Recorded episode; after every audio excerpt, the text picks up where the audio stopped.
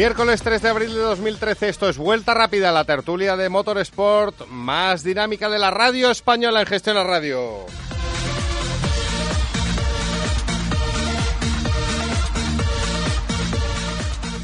Y bueno, hoy empezamos con un protagonista, un invitado que no se prodiga mucho en los medios españoles y de aquí mi agradecimiento mayúsculo por estar esta noche con nosotros porque creo que nos puede aportar muchísima información, en vano, no en vano es el, máximo responsable, sobre esta nueva categoría que, se empieza a hablar bastante, sobre todo en, redes sociales, en, bueno, en Internet ya es una, auténtica realidad, que es la Fórmula E, que es estos, estos monoplazas eléctricos.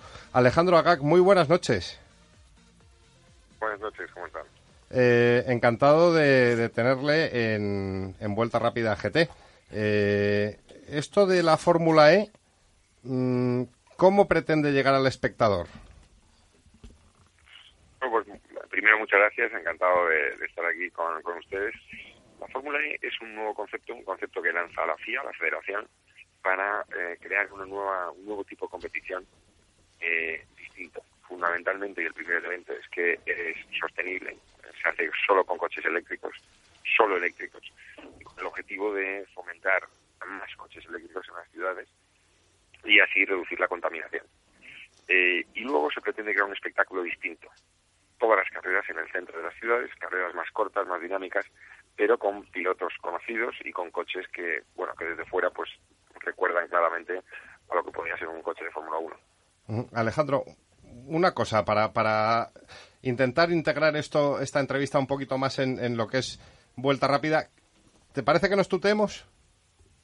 Sí, claro. Sí, mejor, porque aquí, bueno, es, hoy estamos aquí ocho personas en el estudio. Esto es un el camarote de los, hermanos Marx. Está todo el mundo expectante y creo que, que yo mucho. tú de usted, pero yo no paso tú rápidamente. Fenomenal. Eh, el tema de yo tengo muchos puristas por ahí. He leído eh, entrevistas que, te han hecho y, lo explicas, hay muchos puristas, entre los que me incluyo, que dicen, uy, eh, una cosa que me echa un poquito para atrás es el ruido que hacen estos coches. Parece como un Scalextric gigante. Eh, ¿qué, qué, se puede hacer ahí al respecto para, para mejorar esto? Fíjate, hablando de puristas, yo también, ¿no? Eh, yo, yo, yo llevo pues, casi 10 años en las carreras de ruido, ¿no? dentro del mundo de la Fórmula 1 con, mi equipo de GP2 y sí es cierto que en un principio choca eh, la ausencia del sonido que tiene la Fórmula 1, ¿no? Eh, eso es por un lado una desventaja, pero por otro lado es una ventaja muy importante. Yo creo que lo que nos permite entrar al centro de las ciudades es justamente eso, es, ese ruido más moderado. Pero hay un ruido y de hecho vamos a ver cuál es el ruido del, nuevo coche, del monoplaza que está preparando McLaren con, con porque yo creo que nos vamos a llevar una sorpresa. Y la verdad es que nunca he visto a nadie 20 coches eléctricos a la vez corriendo. Quizás sea así, quizás sea como un escaleste gigante, pero vamos, yo lo veo más como, bueno, estamos viendo a ver si el ruido se parece más al de un avión de caza. Y 20 de esos eh, pueden hacer un ruido bastante espectacular, aunque siempre a un nivel de decibelios menor que el de otras competiciones. O sea, meten ruido, entonces. Sí, sí, meten, meten, meten bastante ruido. cuando un coche va a 200, 220 por hora o 180 por hora, solo el viento, el, aire... Y el rozamiento de las ruedas también. Y muchísimo las ruedas. Se oye mucho las ruedas, se oye mucho el tema aerodinámico, pero también se oye mucho el motor. De hecho, para, para la televisión, si queremos poner el micrófono al lado del motor, se va a oír igual que, que, si fuera otra, un Fórmula 1. Depende de cómo juguemos con eso. Y para el público en vivo va a oír muchas otras cosas, incluso puede oír a los pilotos hablando con el pit es maravilloso eso. Me, aquí tengo en el estudio un, un amigo tuyo, Antonio Mesquida, que quiere hacerte una pregunta. ¿Qué tal? ¿qué tal, Antonio? ¿Qué tal, Alejandro? Eh, yo siempre que oigo hablar de Alejandro, me acuerdo de, no sé por qué de Sao Paulo y un perrito, pero bueno, es un tema que ya hablaremos en otro, en otro momento. Una vieja historia, una vieja batalla. Es una vieja batalla que, que no, viene al caso, pero la pregunta es, eh, ¿crees que tendremos la posibilidad de ver alguna carrera de Fórmula E en España? Quizá no en el 2014, pero más adelante. Bueno, desde luego sería nuestra voluntad, ¿no? De que hubiera una carrera en España. Eh, de momento, la lista de ciudades que tenemos no incluye España mm, no hay ninguna ciudad española que haya demostrado interés por, por acoger una carrera. Yo creo que las ciudades españolas y en general España están en estos momentos pues con, con, la cabeza quizás en otros en otros temas más más urgentes, ¿no? Pero pero desde luego nuestra nuestra intención y nuestra ilusión sería que hubiese una carrera en España, desde luego. Hombre, Alejandro, una cosa está clara. Eh, aquí en, en Madrid, por ejemplo, desde donde emitimos vuelta rápida, eh, a la hora de aparcar en lo que es la almendra central de, Madrid, dentro de la M30, si tienes un coche eléctrico, tienes todas las ventajas. Eh, yo creo que a lo mejor una carrera de coches eléctricos eh, a este nivel sería el espaldarazo para que, los consumidores se decanten por este tipo de coches. Tiene todo el sentido y ese es exactamente el objetivo que buscamos nosotros con el campeonato hay que incentivar a la gente a que use el coche eléctrico en las ciudades, porque no solo por, por la contaminación, eh, esa contaminación tiene consecuencias como las enfermedades respiratorias, la carga en el sistema de salud posterior y el coste que supone. Las ciudades hay que, hay que limpiarlas de humo en la medida de lo posible. El coche eléctrico es la mejor herramienta para eso. Si la gente los ve corriendo en una carrera de fórmula, de una forma, en fin, divertida y de una forma que, les dé un atractivo mayor a los coches eléctricos y que los vaya haciendo más...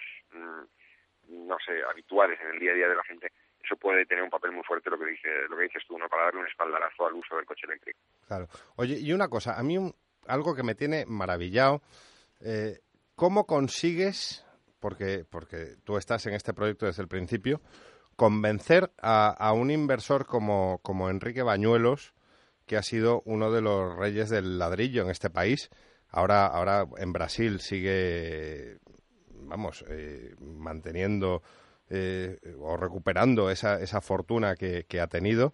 ¿Cómo consigues que Enrique Bañuelos se implique en esto? Bueno, pues la verdad es que de forma bastante casual, en una tomando un café, estábamos al principio del proyecto, eh, le conté el proyecto de forma así bastante informal y inmediatamente reaccionó muy positivamente y me dijo que, que, que me olvidara de buscar otros eh, socios que él, que, él, quería entrar. Él lo vio muy rápidamente y según ha ido transcurriendo el proyecto, pues se han ido consolidando, digamos, las expectativas iniciales y, ahí está. Y la verdad es que muy contento. Estuvo un, digamos, un gran mérito porque le he hecho mucho valor al principio para, hay que tener un carácter especial, ¿no? Para, para de, emprendedor para arriesgar de, esa, manera, pero bueno, lo hizo y, la verdad es que aquí estamos y muy, muy satisfechos. Oye, nos consta que hay pilotos y, responsables de equipos que nos están escuchando. ¿Cuánto cuesta una, una temporada en Fórmula E? ¿Tenéis alguna...? Algo... La primera temporada para un, para un equipo no va a costar mucho. Va a estar en torno a los 2 millones y medio de euros, 3 millones de euros por equipo. Es un presupuesto inferior, por ejemplo, al de un equipo de GT2. Eh, irá subiendo progresivamente el presupuesto, pero este campeonato nace con una línea clara de contención de, gasto. No, no, no queremos que se repitan situaciones como las que hay en otros campeonatos que, son extraordinariamente ¿no? importantes y muy, muy, muy competitivos, pero que, tienen un aspecto financiero que es difícil de, poder aguantar. Queremos desde la contención ¿no? moderar los gastos de los equipos. Hay un plan de negocio con una limitación muy fuerte, por ejemplo, el número de personas eh, solo pueden ir ocho por equipo más cuatro para, para la parte del, tren de tracción, con lo cual 12 personas máximo en el equipo. Y otra serie de medidas que, que contienen el gasto eh, y que es una base fundamental del campeonato. Y una cosa que le interesa a muchísima gente, eh, hay una limitación evidente por el tema de las baterías. ¿Cuánto dura una carrera? Hay una limitación evidente y la verdad es que es, es digamos, el gran el gran elemento de, este campeonato, ¿no? La, autonomía y la duración de la batería. En estos momentos las baterías más sofisticadas que hay pueden aguantar en ritmo de carrera, no en ritmo de carretera normal, pero en ritmo de carrera, unos 25 minutos. Por eso hemos llegado a la solución de eh, dar dos coches a cada piloto. y entonces en la parada en boxes el piloto, en vez de cambiarle a los neumáticos, cambia el coche. Un coche, sube al siguiente y continúa.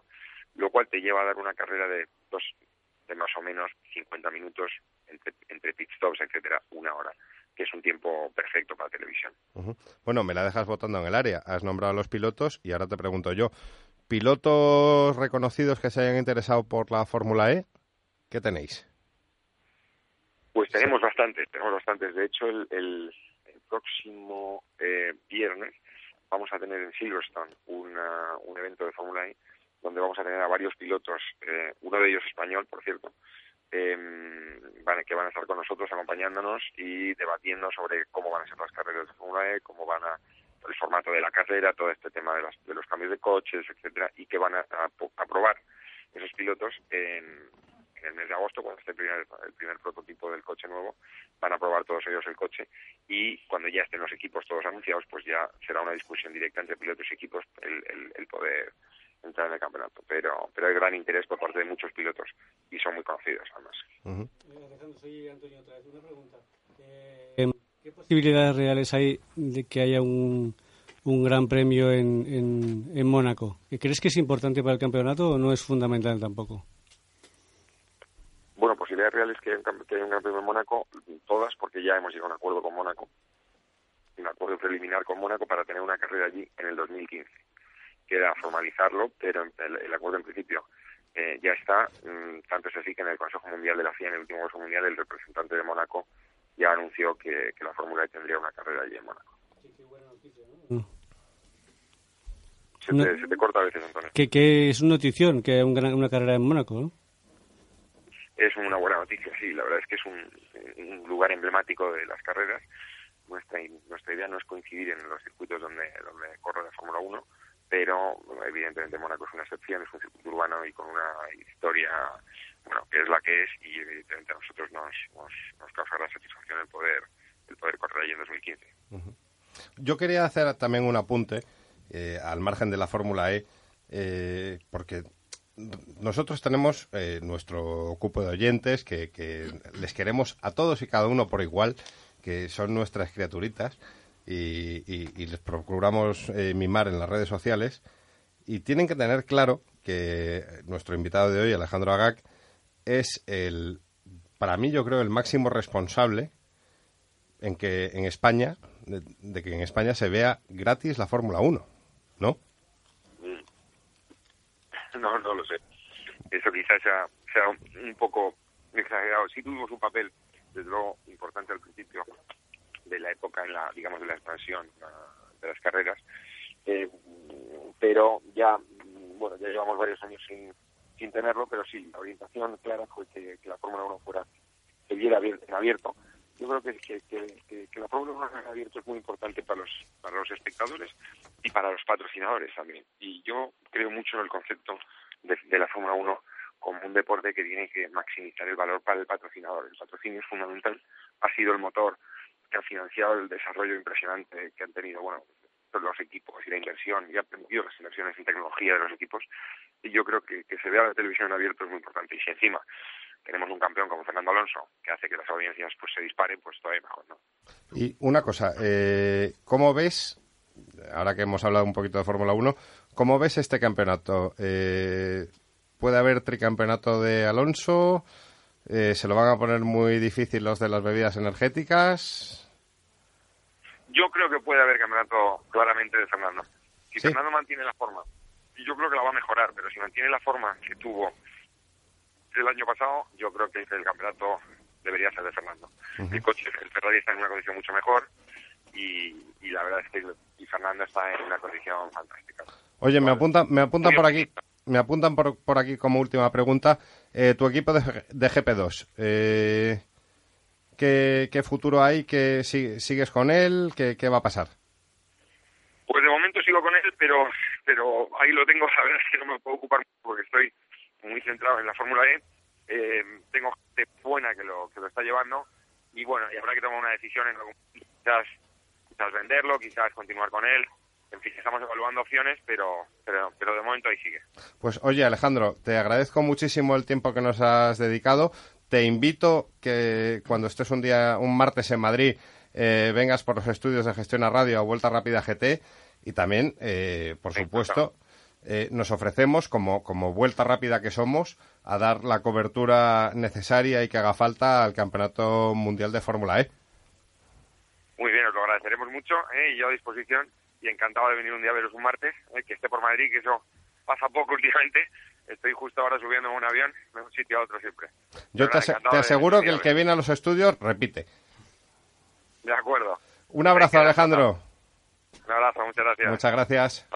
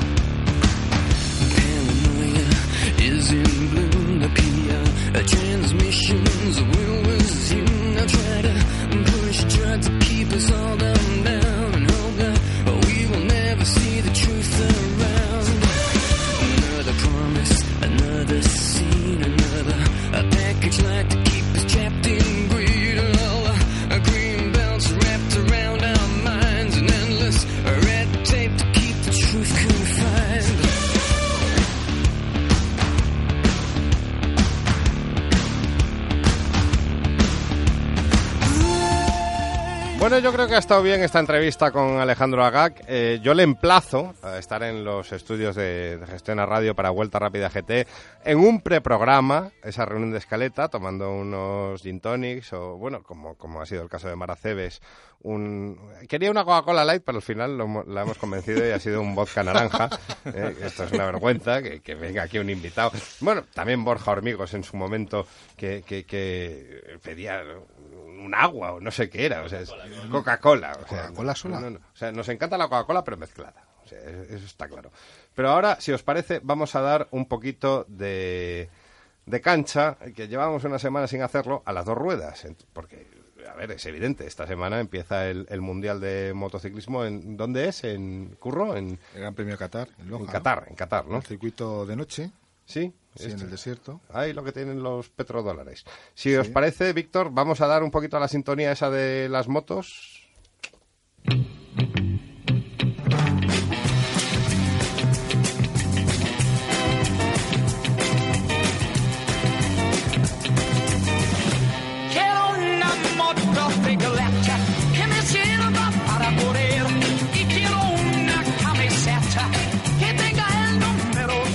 Y hoy es que tenemos, es una vergüenza esto para, para los carreristas de, de cuatro ruedas. Tenemos petado de moteros el, el estudio de, de, Vuelta Rápida.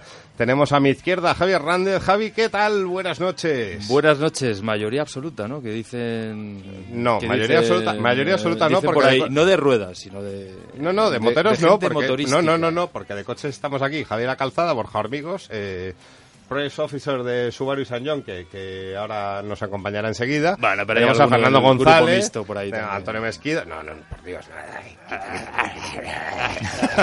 Pues fal- falta Miquel Silvestre, que se ha ido a dar la vuelta, no sé Cierto, dónde. Está en Barcelona ahora. En, en Barcelona, no sé dónde, efectivamente. Curro, curro, que entras aquí, que- ¿Qué ¿qué, tal? tal? Bueno, buenas noches, ¿qué tal? Se te ve contento. Sí. Yo sé que has tenido buenas noticias Sí, y sí. tus amigos nos congratulamos y nos alegramos de ello. Muchas ¿eh? gracias, Claro, claro, eso es. Y además con esa camisa de rosa esperanza de... de- bueno, no, el, el esperanza es el verde. Da igual. Mara Cebes, ¿qué tal? ¿Cómo estás? Hola, buenas noches. No contesta el cómo estás porque ya digo yo que está muy bien, pero es una, una broma... Bueno, tenemos mayoría porque tenemos una motera. Sí. Que vale por siete. Copa Ninja, esa Copa Ninja. ¿eh? Bueno, y, y os dejo para que me hagáis el previo, por favor. Eh, Bueno, empezar. pues Venga. vamos a, bueno, tenemos acá a Mar de invitada y queremos que nos cuente un poquito, primero ella, eh, un poco lo que... Curro, es que te tengo que interrumpir Sí. porque es que además me dicen que, claro, que tenemos a otro motero más Ah, es que ahora ya empata, porque está por teléfono, que es un viejo conocido de este programa. Viejo, eh, viejo, digo. Diego Lacabe, buenas ¿Qué- noches. ¿Qué de nuevo, viejo? ¿Qué, qué tal, qué tal, qué tal estáis? Recién llegado de Cádiz, La cosa se nos va de las manos, pero bueno. Oye, que te dejo en manos de los canallas estos. me parece fantástico, jefe. Venga. ¿Qué tal, Diego? Oye, vamos a comentar un poco y tenemos a, a, a Mar aquí con nosotros porque nos cuente un poco antes de entrar de lleno en Dakar su, su experiencia en las dos ruedas como, como piloto y sobre todo su experiencia en la resistencia, ¿no? Que es lo que, lo que más te ha gustado, lo que has corrido, ¿no? Mm, Sí, eh, en el fondo es lo que más me gustaba. Bueno, pues yo empecé un poquito por casualidad y empecé corriendo unas 24 horas. De eh, Montmeló. en- de sí, en 2008.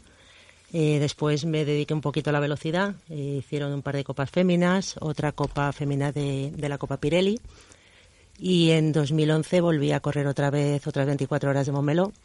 Ninguna de las dos ediciones conseguí terminarla y bueno, pues una espinita que tengo ahí clavada. Bueno, pero algo ya importante es correrlas. Yo, yo me he quedado sin correr oficialmente en casi nada y las 24 horas, por supuesto, ya se me pilla muy mayor como para correr, ¿no?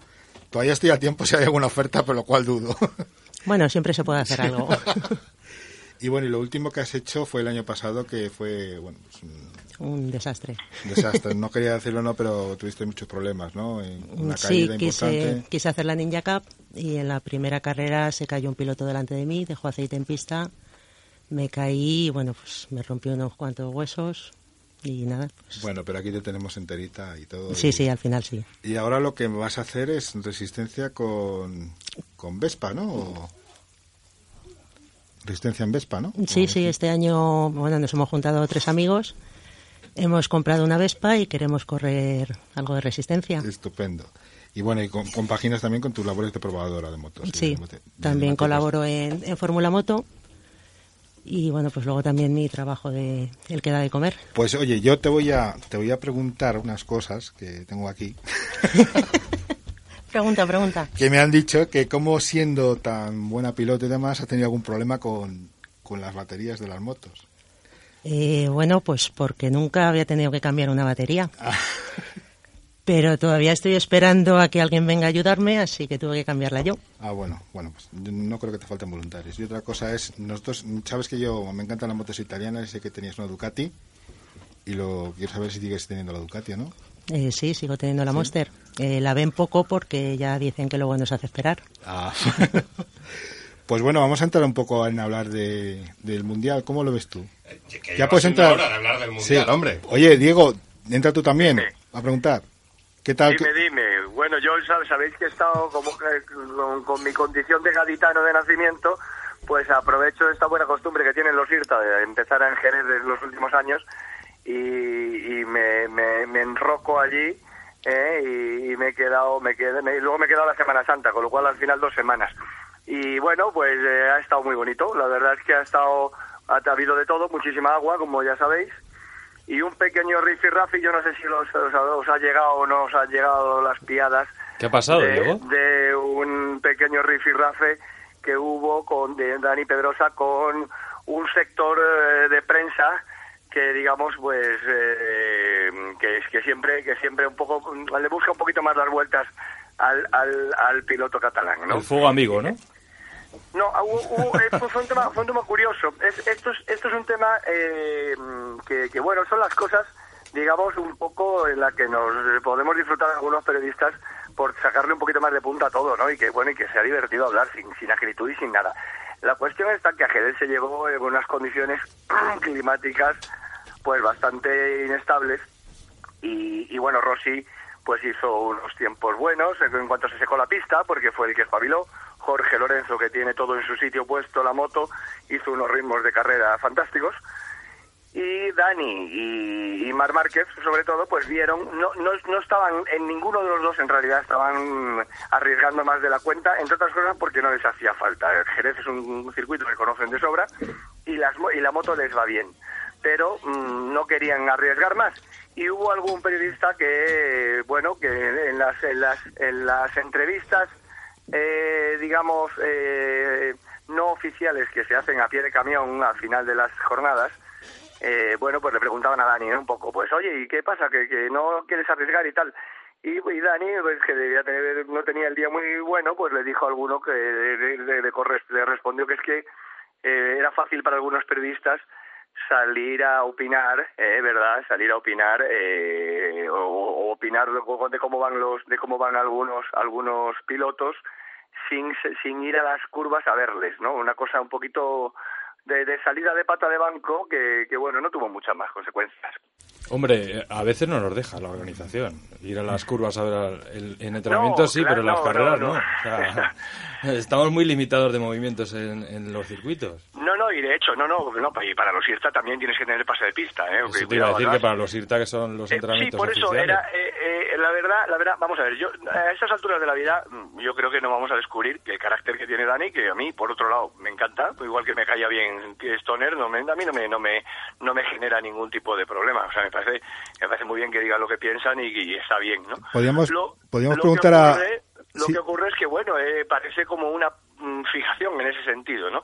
Y entonces al día siguiente, que, que yo, que el último día, que llovió, que yo, que ya amaneció lloviendo mucho, pues eh, aguantaron todos los pilotos para ver si se secaba la pista, que al final se secó y salieron, pero Dani dijo- decidió salir y cambió su billete de avión y se fue. Eh, la organización del circuito había vendido entradas mm, de- tanto de grada como de paddock para que la gente pudiera ver a- sobre todo la gente de la provincia de Cádiz, que es muy motera, pues que pudieran ver a sus ídolos y, y bueno, pues encontraron que, que Dani se había marchado, ¿no? Y bueno, pero Oye, ese a ver, cosas... Diego, Diego, perdona que te interrumpa, pero aquí yo soy el director y mando yo en este estudio. A ver, a ver, o- ¿Qué vamos a preguntar a, a no, no, iba a decir que esto es una dictadura, pero ay, lo he es una- dicho, una- perdón, lo siento. Eh, a ver, eh, ¿Tú cómo estamos- lo ves? es- Que no, a ver, es el previo, es el previo y tenemos que mojarnos aquí todos. Ah, eh, eso, eso, Sí, de- sí, de- sí, de- venga, venga, apostar, coño, la porra de vuelta rápida, joder, no, Pero no del, puede mu- ser. del Mundial o de Qatar, venga, del Mundial o de Bueno, vamos a Qatar. empezar por Ah, A Qatar, ver, Qatar, vamos a, si vamos no- a hacerlo sencillito, vamos por Qatar. Venga, Diego, tú que estás por teléfono primero. Venga, de Qatar, de Qatar yo creo que da la campanada Mar Márquez y el Mundial lo gana Dani Pedrosa.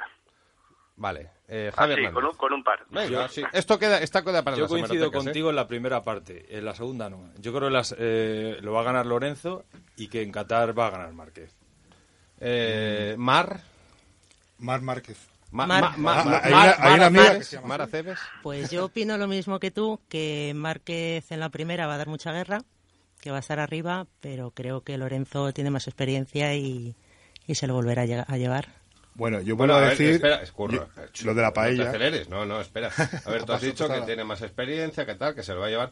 Tú no me has dicho quién va a ganar en, en la Qatar. carrera. ¿Quién va a ganar? Eh, Márquez, Márquez. Ah, Márquez, ¿seguro? Sí, sí. Vale. Bueno, yo es que ya iba a meter la- el tema de la paella porque ya antes de que acabara el Mundial, mm, cuando iba a la mitad dije que Márquez iba a hacer podio cuando empezara el MotoGP.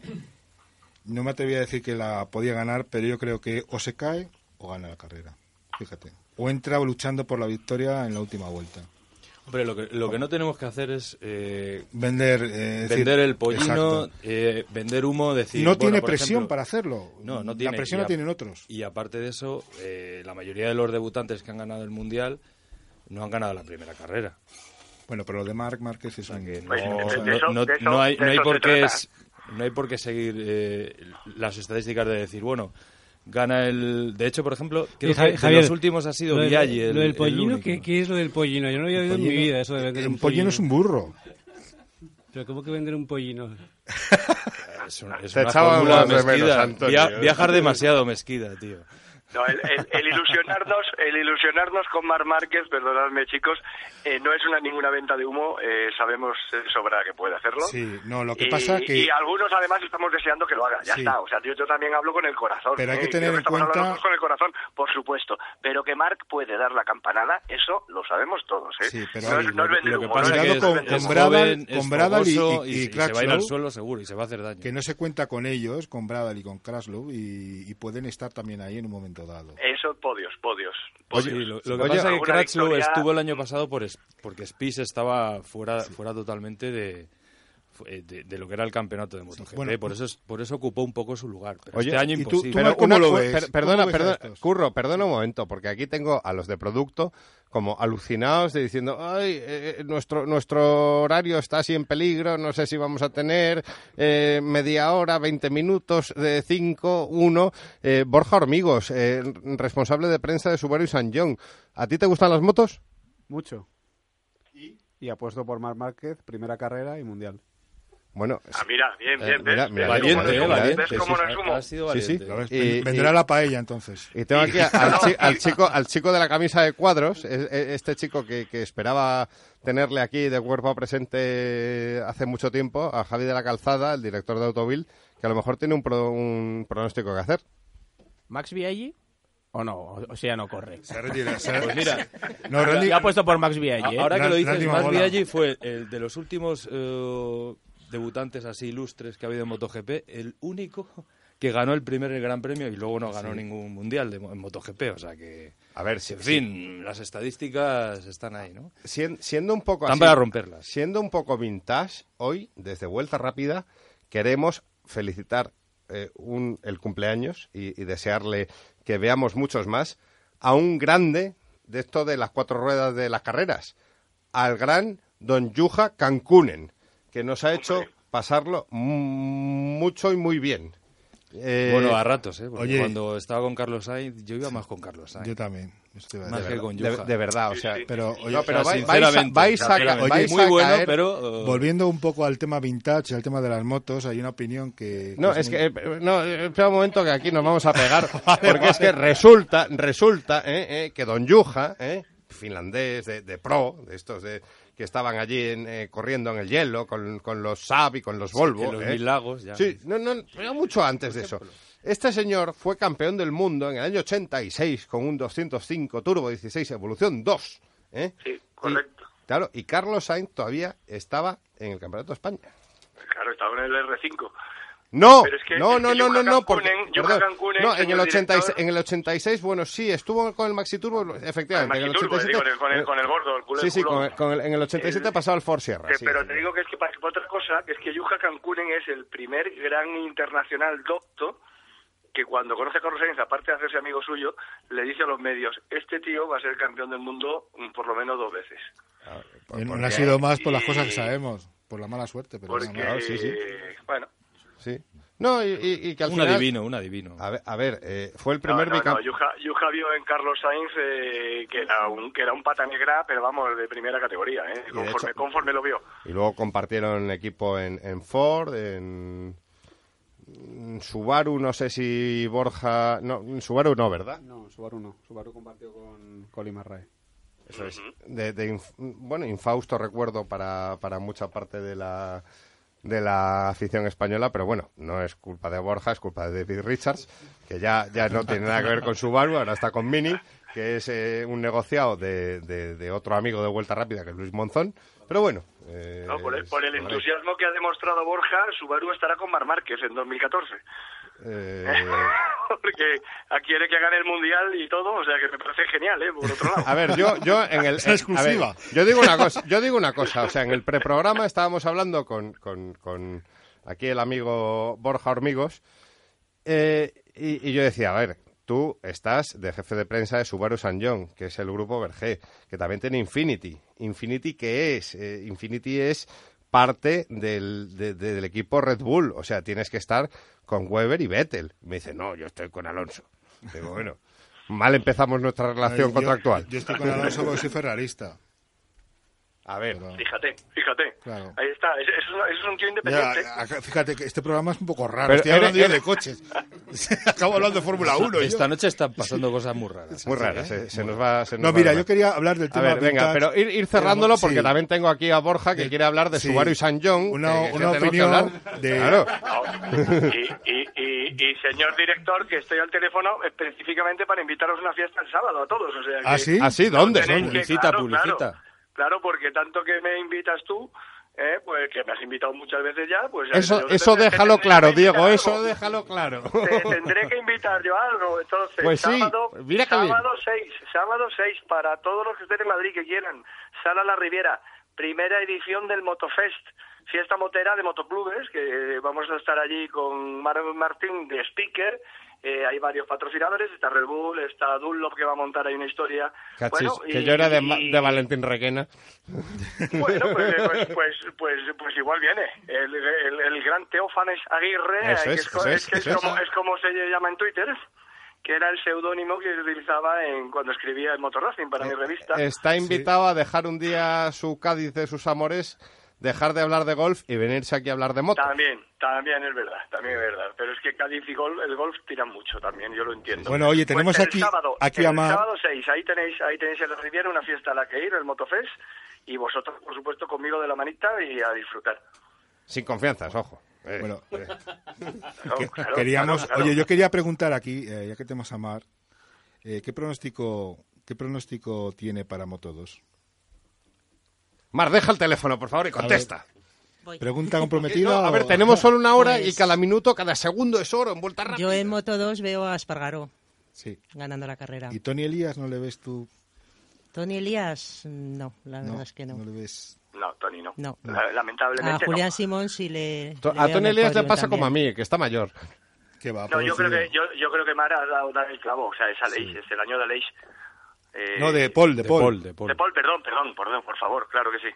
De Paul, no, de Aleix lo será la, con la CRT. no, no, de Paul, de Paul que por fin ha aguantado una categoría para, para ganarla y no subir eh, demasiado rápido como subió a Moto 2, porque a Moto 2 yo creo que subió, si se llega a quedar en 125 el año que se va Marco, eh, hubiera ganado él y no Nico. Oye, ¿qué os parece Creo. Jordi, Jordi Torres? Pues El un compañero de pilotazo, Nico, de Nico Terno. Un crack. Un pilotazo. ¿Le como veis arriba? Sí, ¿verdad? Sí, sí. Sí, totalmente.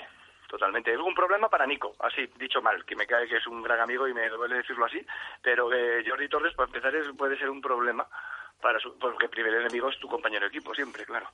Esto es así en, en dos y en cuatro ruedas, ¿no? Que me desmientan si no por ahí. Por cierto, tenemos a un... Ya que hablabais antes de, de pilotos de cuatro ruedas y tal, eh, un tal Michael Schumacher, que a algunos sonará, va a participar este año en, el- en la edición del Boldor, que es las 24 horas de resistencia, en motos con un equipo. Yamaha francés.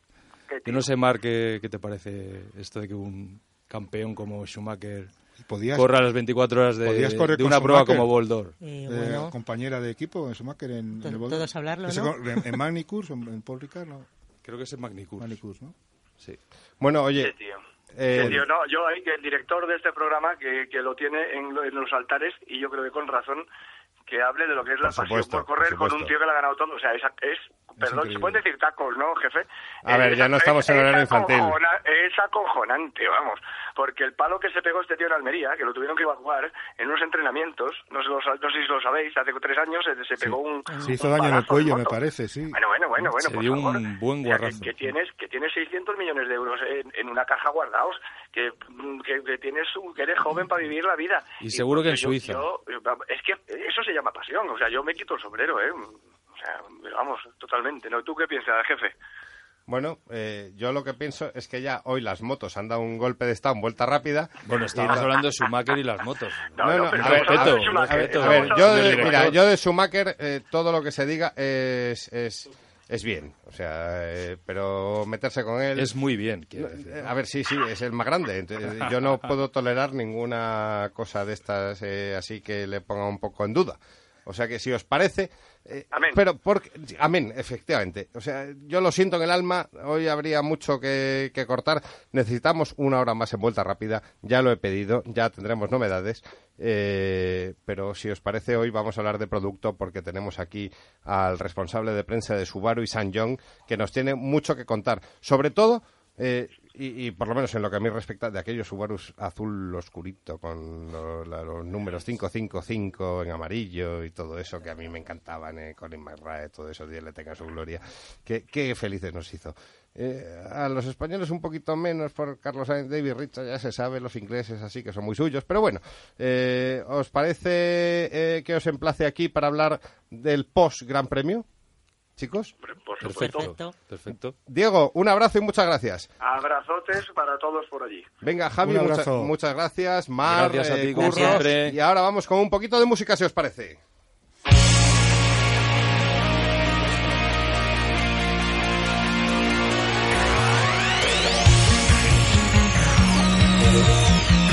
Estás escuchando Vuelta Rápida GT.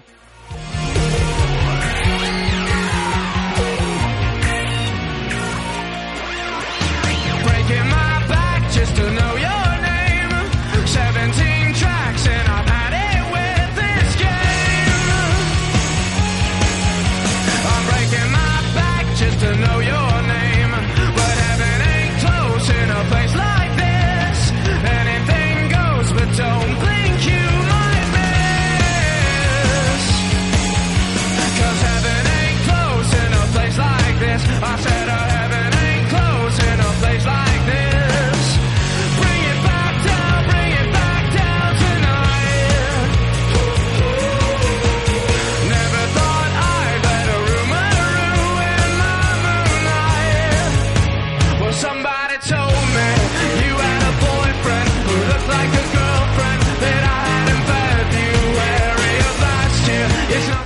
Bueno, y ahora ya entramos con la sección de producto que mucha gente, hay gente que no soporta en el programa, pero hay gente que la quiere la- y la espera todas las semanas porque es que tenemos aquí a unos figurones, de verdad. Ay, Dios Tengo mío. a mi diestra eh, a Fernando González, Sentado a la derecha del padre.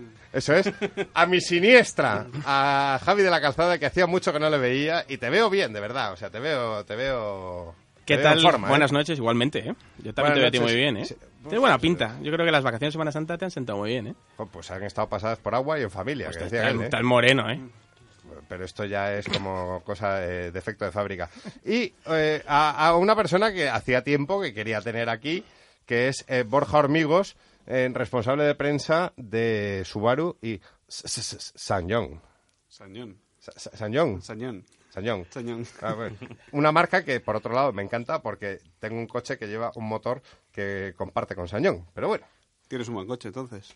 por supuesto. Hay- hay una todavía, cosa- todavía me acuerdo de aquel señor de aquel señor de la ITV que me dijo, abrió el capó y me dice, yo este motor ya lo conozco, yo aquí no hace falta que te diga nada porque lo va a pasar.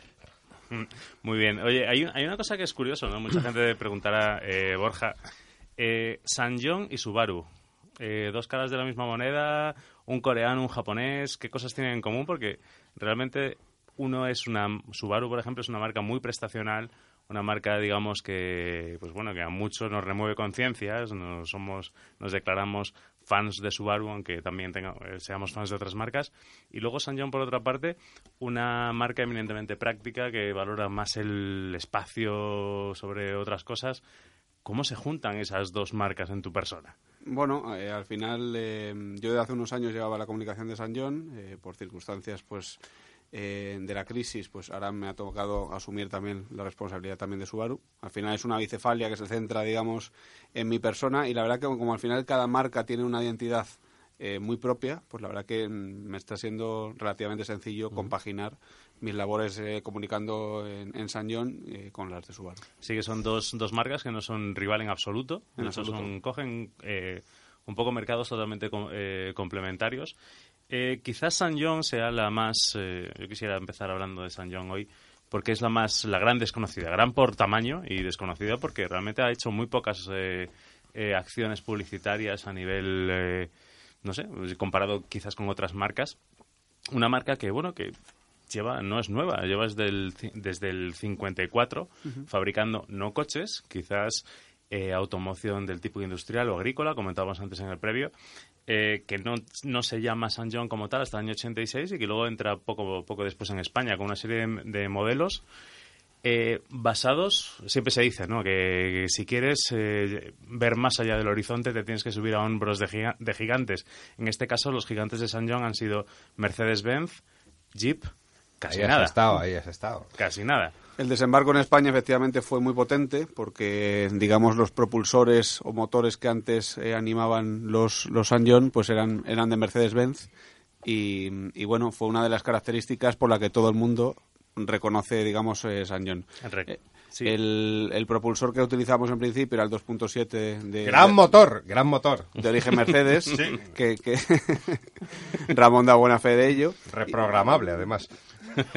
Qué golfo. Qué bueno- tunero. bueno, llámale como quieras. Y bueno, y aparte, eh, no solo utilizamos sus propulsores, sino también sus, sus transmisiones. La caja de, de cambios de Mercedes-Benz automática Tetronic la hemos usado tanto en Rodius como, como en Rexton.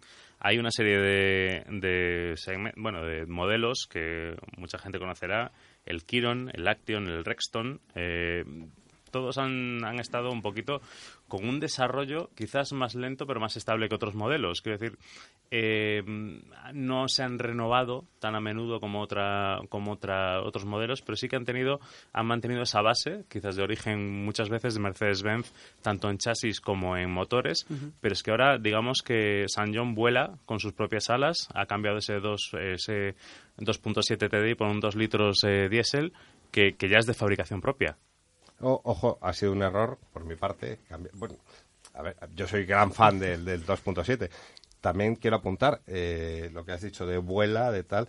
Hablamos de un jugador de baloncesto, de Pau Gasol, que es imagen de San John, ¿no? Era imagen de San Era. John. Era. ¡Ey!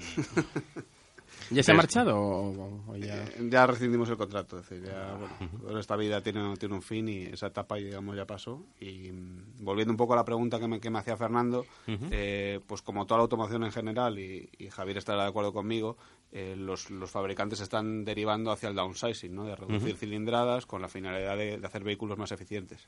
Y es lo que hemos hecho nosotros. Al final el motor 2.7 era un motor muy eficiente, muy duradero, pero tenía un consumo y una- unas emisiones pues que están un poco fuera, digamos, de, de los tiempos que, que corren. Al final hem- nos hemos derivado en un 2.0 eh, que desarrolla 155 caballos, Ujú. que, da Cobardes. que da menores, emis- da menores emisiones y nos permite bajar el impuesto de matriculación y por lo tanto el precio del coche. Claro, me Eso alegra. es interesante. Espera, no, no, que me, me acoplo un momento. ¿Cómo que baja el precio del coche? Cuéntame eso. Bueno, al final eh, las emisiones, el- hay diferentes tramos eh, con el tema de las emisiones de CO2 y por cada tramo pues hay un impuesto, ¿no? Eh, a mayores emisiones y mayor consumo, pues mayor precio al final, ¿no? Bueno, y, y quizá, eh, ya no, se, no nos está escuchando, pero la suegra de nuestro primer invitado decida eh, bajar el impuesto de la hora en Madrid a los coches con menos emisiones.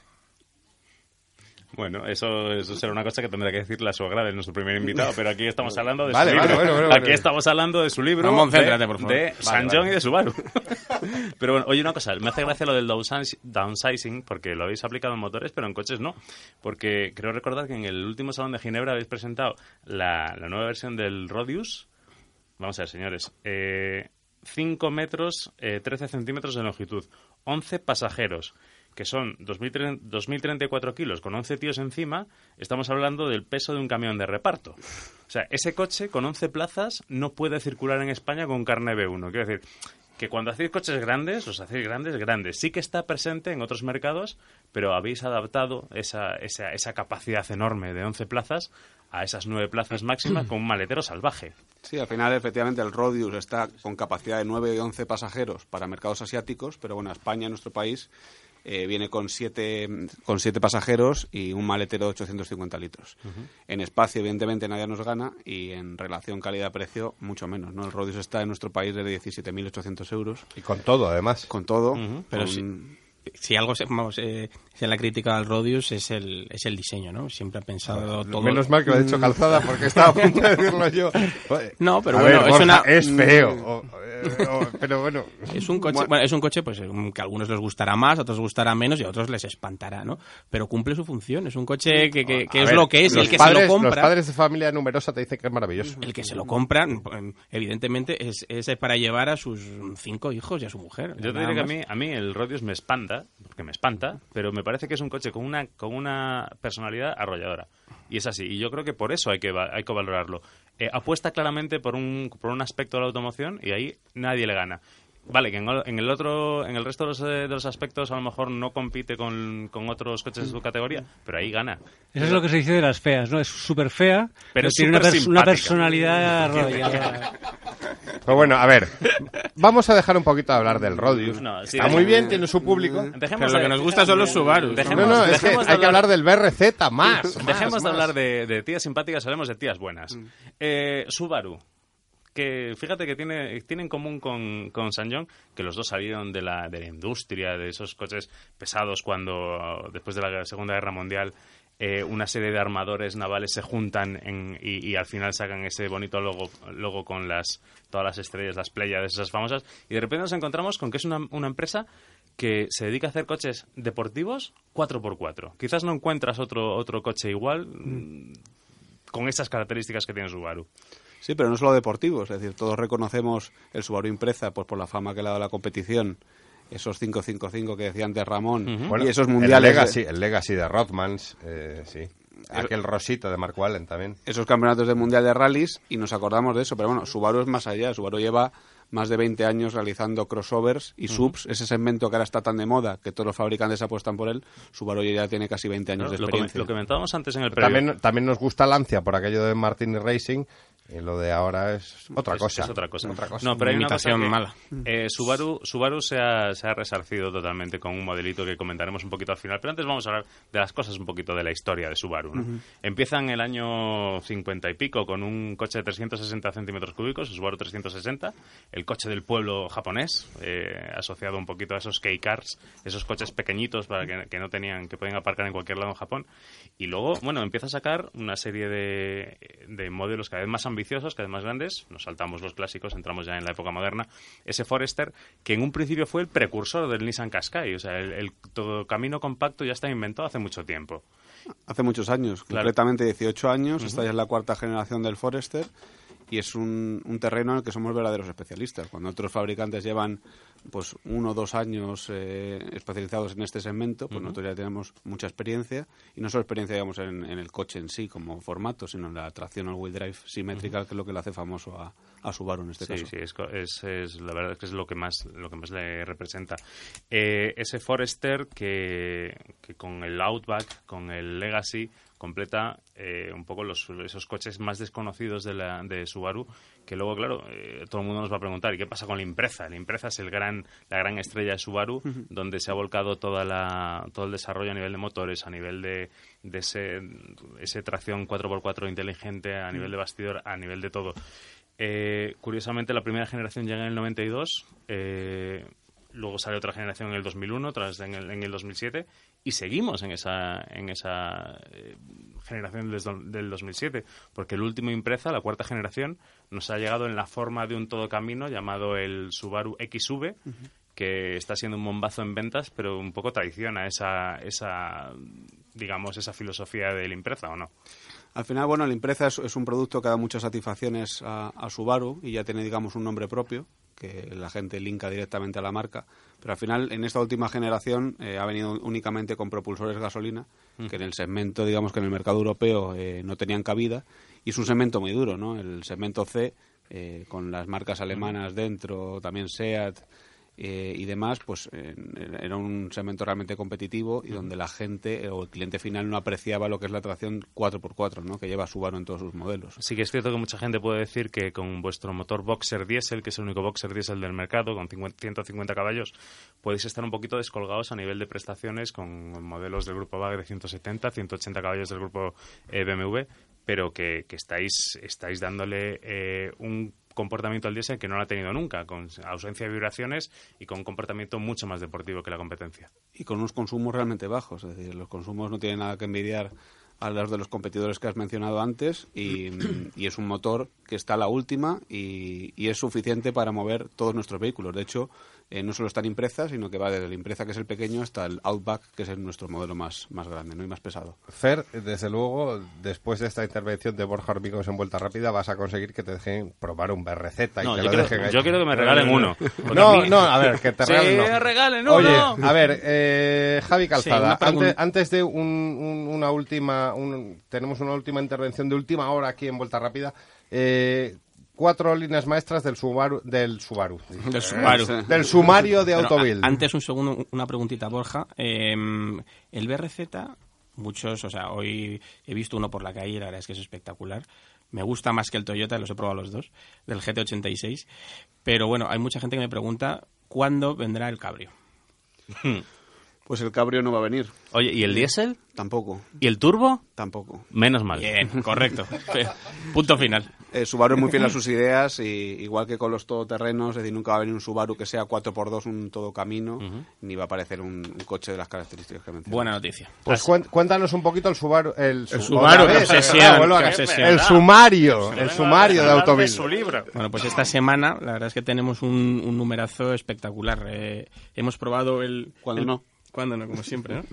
el Peugeot 208 eh, GTI y la verdad es que ha sido pues eh, lo que esperábamos, ¿no? Un auténtico, un pura sangre, un Racing, un vuelve la leyenda y el mito está aquí otra vez. Parece que son las típicas palabras que siempre se dicen, pero los de Peugeot se han puesto mucho las pilas para, para meterse otra vez en un segmento en el que de repente se vieron fuera y están, mm, mm, vamos, que van a pegar fuerte con, con este coche. ¿Mejor que el Clio RS o son diferentes? Mm, Clio RS para mí está en mi corazoncito, ¿eh? pero va a estar ahí, ahí, ahí el tema. Va a estar, bueno. Desde luego que lo probaremos los dos y los compararemos, por supuesto.